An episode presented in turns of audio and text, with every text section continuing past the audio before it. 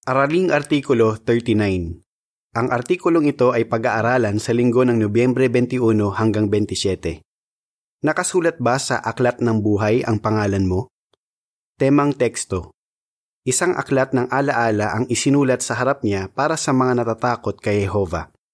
Malakias 3.16 Awit bilang 61 Sulong mga saksi Nilalaman Ipapakita sa artikulong ito ang pagbabago sa pagkaunawa natin sa mga sinabi ni Jesus sa Juan 5:28 at 29 tungkol sa pagkabuhay muli sa buhay at pagkabuhay muli sa paghatol.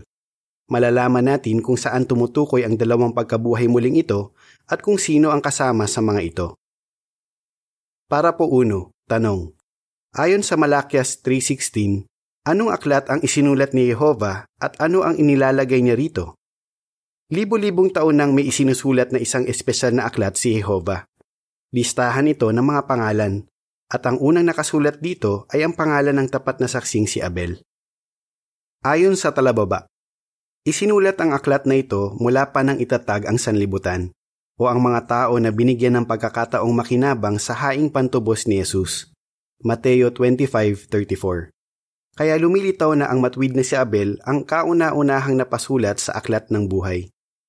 Sa pagpapatuloy, mula noon, naglalagay na si Jehovah ng mga pangalan sa aklat na ito at sa ngayon, milyon-milyon na ang nakasulat dito. Ang aklat na yan ay tinatawag ng Biblia na Aklat ng Alaala, Aklat ng Buhay, at Balumbon ng Buhay. Sa artikulong ito, tutukuyin natin iyan bilang Aklat ng Buhay. Apokalipsis 3.5, 17.8 Mababasa sa Malakias 3.16 Nang panahong iyon, nag-usap-usap ang mga natatakot kay Jehova. Kausap ng bawat isa ang kasama niya, at pinakinggan silang mabuti ni Jehova. At isang aklat ng alaala ang isinulat sa harap niya para sa mga natatakot kay Jehova at para sa mga nagbubulay-bulay sa pangalan niya. Para po dos, tanong. Kaninong mga pangalan ang nakasulat sa aklat ng buhay at paano mapapasulat dito ang pangalan natin? Nakasulat sa espesyal na aklat na ito ang pangalan ng lahat ng sumasamba kay Jehova ng may takot o matinding paggalang at nagpapahalaga sa pangalan niya. May pagkakataon silang mabuhay ng walang hanggan.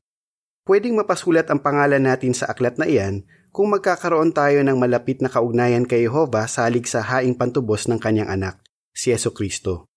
Gusto nating lahat na mapasulat ang pangalan natin sa aklat na yan, sa langit man o sa lupa ang pag-asa natin. Ayon sa kapsyon ng larawan para sa Parapo 1 at 2, mula pa noong panahon ni Abel, naglalagay na si Jehova ng mga pangalan sa aklat ng buhay. Parapo 3 at 4, tanong sa A.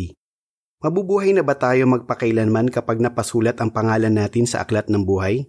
Ipaliwanag. Tanong sa B. Ano ang tatalakayin sa artikulong ito at sa susunod na artikulo? Ibig bang sabihin, sigurado nang may buhay na walang hanggan ang lahat ng nakasulat na pangalan sa aklat na yan? Makikita ang sagot sa tanong na iyan sa sinabi ni Jehovah kay Moises sa Exodo 32.33. Buburahin ko sa aking aklat kung sino ang nagkasala sa akin.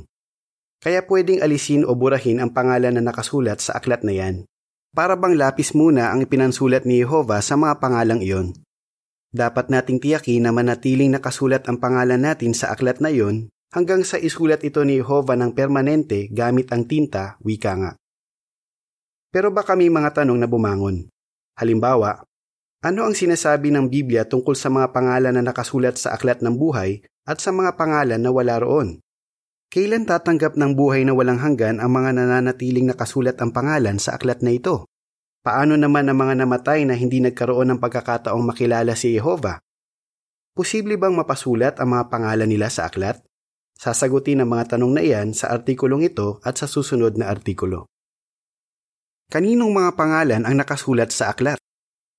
Para po 5 at 6, tanong sa A.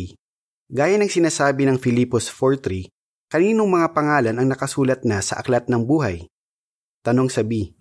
Kailan permanenteng mapapasulat ang mga pangalan nila sa aklat ng buhay? Kaninong mga pangalan ang nakasulat sa aklat ng buhay? Para masagot yan, talakayin natin ang limang grupo ng mga tao.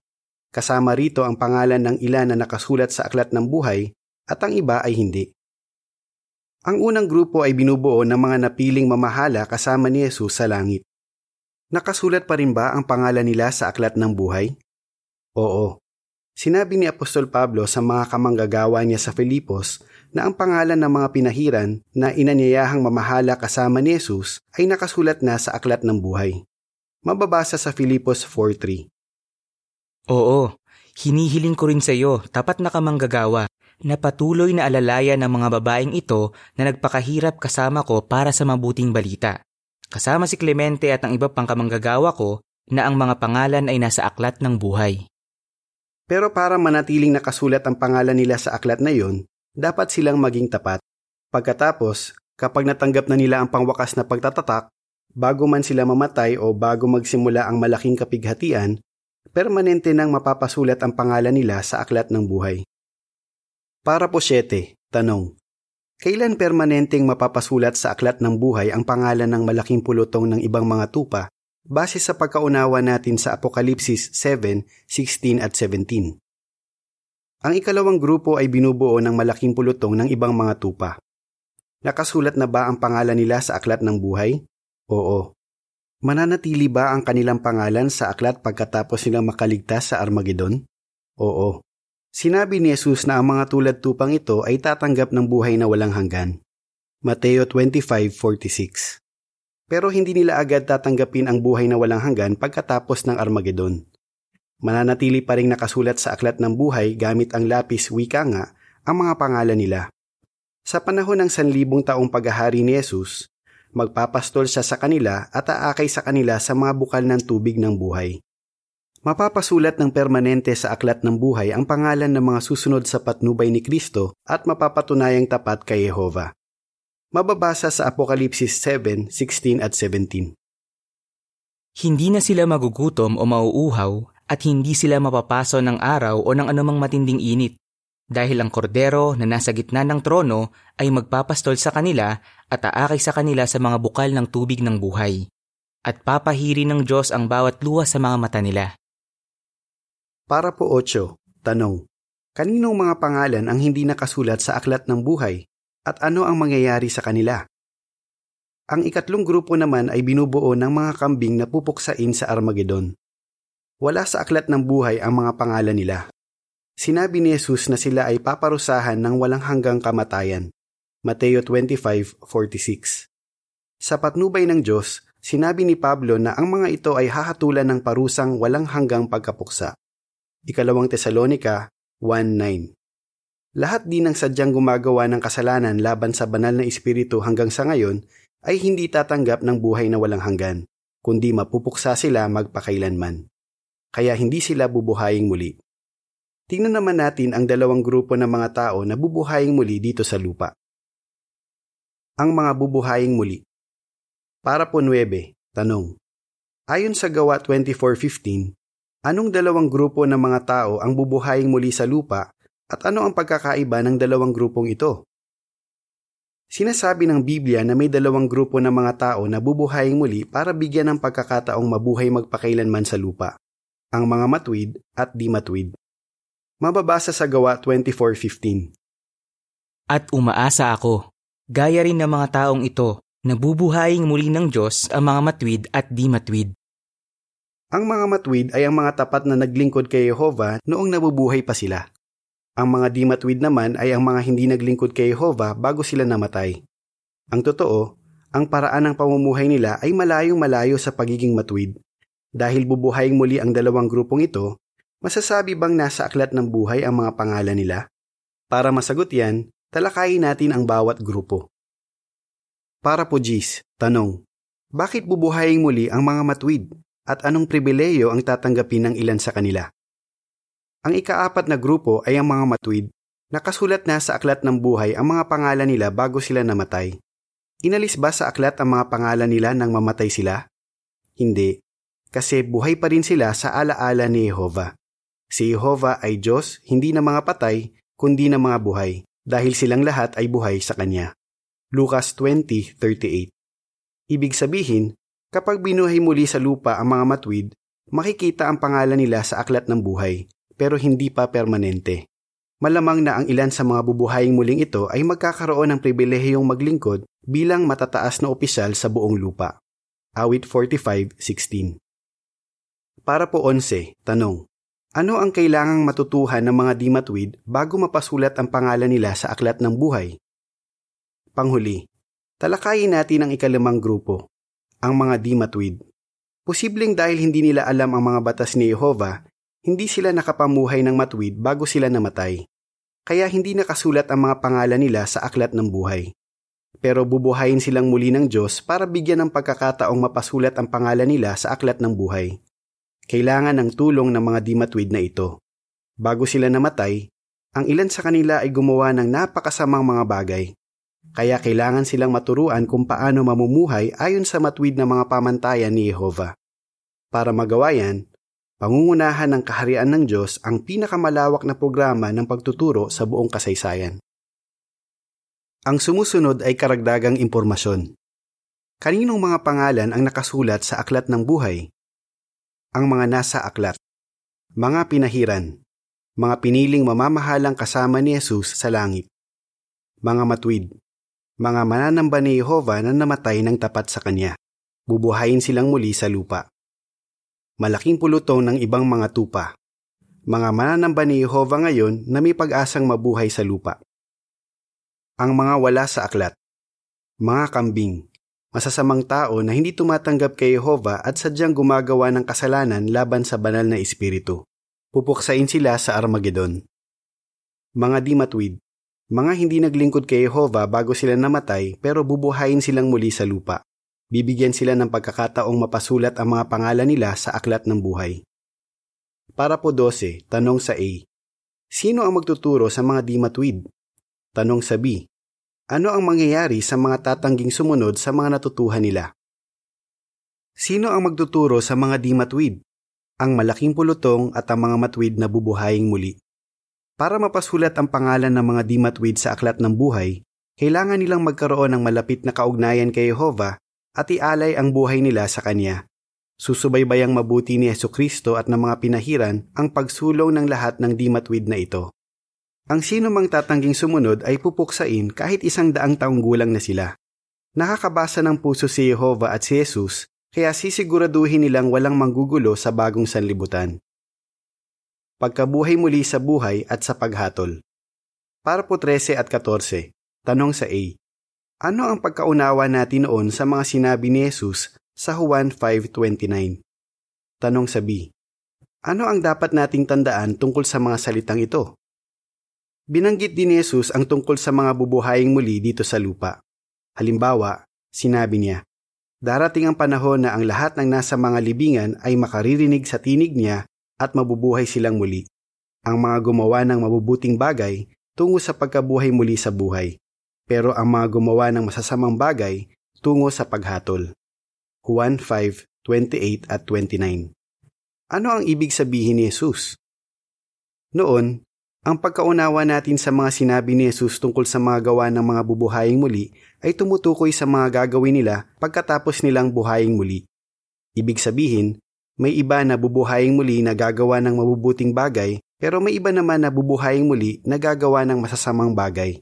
Pero pansinin na hindi sinasabi ni Jesus na ang mga lalabas mula sa libingan ay gagawa ng mabubuting bagay o gagawa ng masasamang bagay. Ang ginamit niyang pandiwa rito ay nasa anyong panahon ng pangnagdaan o past tense. Sinabi niya na ang mga ito ay gumawa ng mabubuting bagay at gumawa ng masasamang bagay. Kaya ang mga gawa na binanggit dito ay ang mga ginawa nila bago sila namatay. Makatwiran namang isipin yan. Wala naman kasing papayagang gumawa ng masasamang bagay sa bagong sanlibutan. Ang masasamang bagay na ginawa ng mga dimatwid ay ginawa nila bago sila namatay. Kaya ano ang ibig sabihin ni Jesus nang banggitin niya ang pagkabuhay muli sa buhay at pagkabuhay muli sa paghatol? Para po 15, tanong. Sino ang mga tatanggap ng pagkabuhay muli sa buhay at bakit? Ang mga matwid na gumawa ng mabubuting bagay bago sila namatay ay tatanggap ng pagkabuhay muli sa buhay dahil nakasulat na ang mga pangalan nila sa aklat ng buhay. Ibig sabihin, ang pagkabuhay muli ng mga gumawa ng mabubuting bagay na inilarawan sa Juan 5.29 ay katulad ng pagkabuhay muli ng mga matwid na binanggit sa gawa 24.15. Ang pagkaunawang ito ay kaayon ng sinabi sa Roma 6.7. Ang taong namatay ay napawalang sala na. Kinansila na ni Jehova ang mga kasalanang nagawa ng mga matwid noong mamatay sila, pero nasa alaala pa rin niya ang mga gawa ng katapatan nila noong nabubuhay pa sila. Pero siyempre, kailangang manatiling tapat na mga matwid na bubuhayin muli para permanenteng mapasulat ang pangalan nila sa aklat ng buhay. Para po 16. Tanong. Ano ang ibig sabihin ng pagkabuhay muli sa paghatol? Paano naman ang gumawa ng masasamang bagay bago sila namatay? Kahit kinansila na ang mga kasalanan nila noong namatay sila, hindi pa sila nakapagpakita ng katapatan kay Jehova noong nabubuhay sila. Hindi nakasulat ang mga pangalan nila sa aklat ng buhay. Kaya ang pagkabuhay muli ng mga gumawa ng masasamang bagay ay katulad ng pagkabuhay muli ng mga dimatwid na tinutukoy sa gawa 24.15. Tatanggap sila ng pagkabuhay muli sa paghatol. Ayon sa talababa, dati, ang paliwanag natin sa salitang paghatol na ginamit dito ay nangangahulugan ng pagpapataw ng parusa. Ang totoo, pwedeng maging ganyan ang kahulugan ng salitang paghatol. Pero sa kontekstong ito, lumilitaw na mas malawak ang kahulugan ng salitang paghatol na ginamit ni Jesus. Posibleng tumukoy ito sa panahong kailangan para maobserbahan at masubok ang isang tao, o gaya ng sinasabi ng isang leksikong Griego, pagsusuri sa paggawi ng isa. Sa pagpapatuloy, ibig sabihin, oobserbahan at susubukin ni Jesus ang mga dimatwid. Paglipas ng ilang panahon, makikita ni Jesus kung karapat dapat mapasulat ang pangalan nila sa aklat ng buhay. Mapapasulat lang ang pangalan ng mga dimatwid sa aklat ng buhay kung tatalikuran nila ang dating masamang pamumuhay nila at iaalay ang buhay nila kay Jehova. Para po 17 at 18, tanong. Ano ang kailangang gawin ng lahat ng bubuhaying muli sa lupa at anong mga gawa ang tinutukoy sa Apokalipsis 20, 12 at 13? Dati man silang matwid o di matwid, kailangang sumunod ng mga bubuhaying muli sa mga kautusan na nasa bagong mga balumbon na bubuksan sa panahon ng isang libong taon. Inilarawan ni Apostol Juan ang nakita niya sa pangitain. Nakita ko ang mga patay, ang mga dakila at ang mga hamak na nakatayo sa harap ng trono at binuksan ang mga balumbon. Pero may isa pang balumbon na binuksan. Ito ang balumbon ng buhay. Ang mga patay ay hinatulan sa mga ginawa nila batay sa mga nakasulat sa mga balumbon. Apokalipsis 20.12 Hahatulan ang mga bubuhayin muli batay sa anong mga gawa? Ito ba ay batay sa mga ginawa nila bago sila namatay? Hindi. Tandaan, napawalang sala na ang mga kasalanan nila noong namatay sila kaya ang mga ginawa nila ay hindi tumutukoy sa mga ginawa nila bago sila namatay, kundi sa mga gagawin nila bilang pagtugon sa pagtuturo sa kanila sa bagong sanlibutan. Kahit nga ang mga tapat na sina Noe, Samuel, David at Daniel ay kailangang matuto tungkol kay Heso Kristo at manampalataya sa sakripisyo niya, lalo nang kailangang matuto ng mga di matwid. Para po 19, tanong, ano ang kahihinatnan ng mga tatanggi sa napakagandang pribilehiyong ito? Ano ang kahihinatnan ng mga tatanggi sa napakagandang pribilehiyong ito? Sinasabi sa atin sa Apokalipsis 20.15, Ang sino mang hindi nakasulat sa aklat ng buhay ay inihagi sa lawa ng apoy. Oo, lubusan silang mapupuksa. Napakahalaga nga na tiyakin natin na nakasulat sa aklat ng buhay ang pangalan natin at manatili itong nakasulat doon. Para po 20, tanong. Anong kapanapanabik na gawain ang gagawin sa panahon ng sanlibong taong paghahari? Kapanapanabik ngang panahon ang sanlibong taong paghahari. Sa panahong iyon, isasagawa ang pinakamalawak na programa ng pagtuturo sa buong lupa. Panahon din ito kung kailan oobserbahan at susubukin ang mga matwid at di matwid. Paano gagawin ang programang ito ng pagtuturo? Tutulungan tayo ng susunod na artikulo na maunawaan at pahalagahan ang napakagandang paglalaang ito. Deskripsyon ng larawan sa pabalat. Isang brother na nakikibahagi sa malawak na programa ng pagtuturo sa panahon ng milenyo. Ano ang sagot mo? Kaninong mga pangalan ang nakasulat sa aklat ng buhay? Ano ang pagkabuhay muli sa buhay? Ano ang pagkabuhay muli sa paghatol? Awit bilang 147. Buhay na walang hanggan, isang pangako. Katapusan ng artikulo.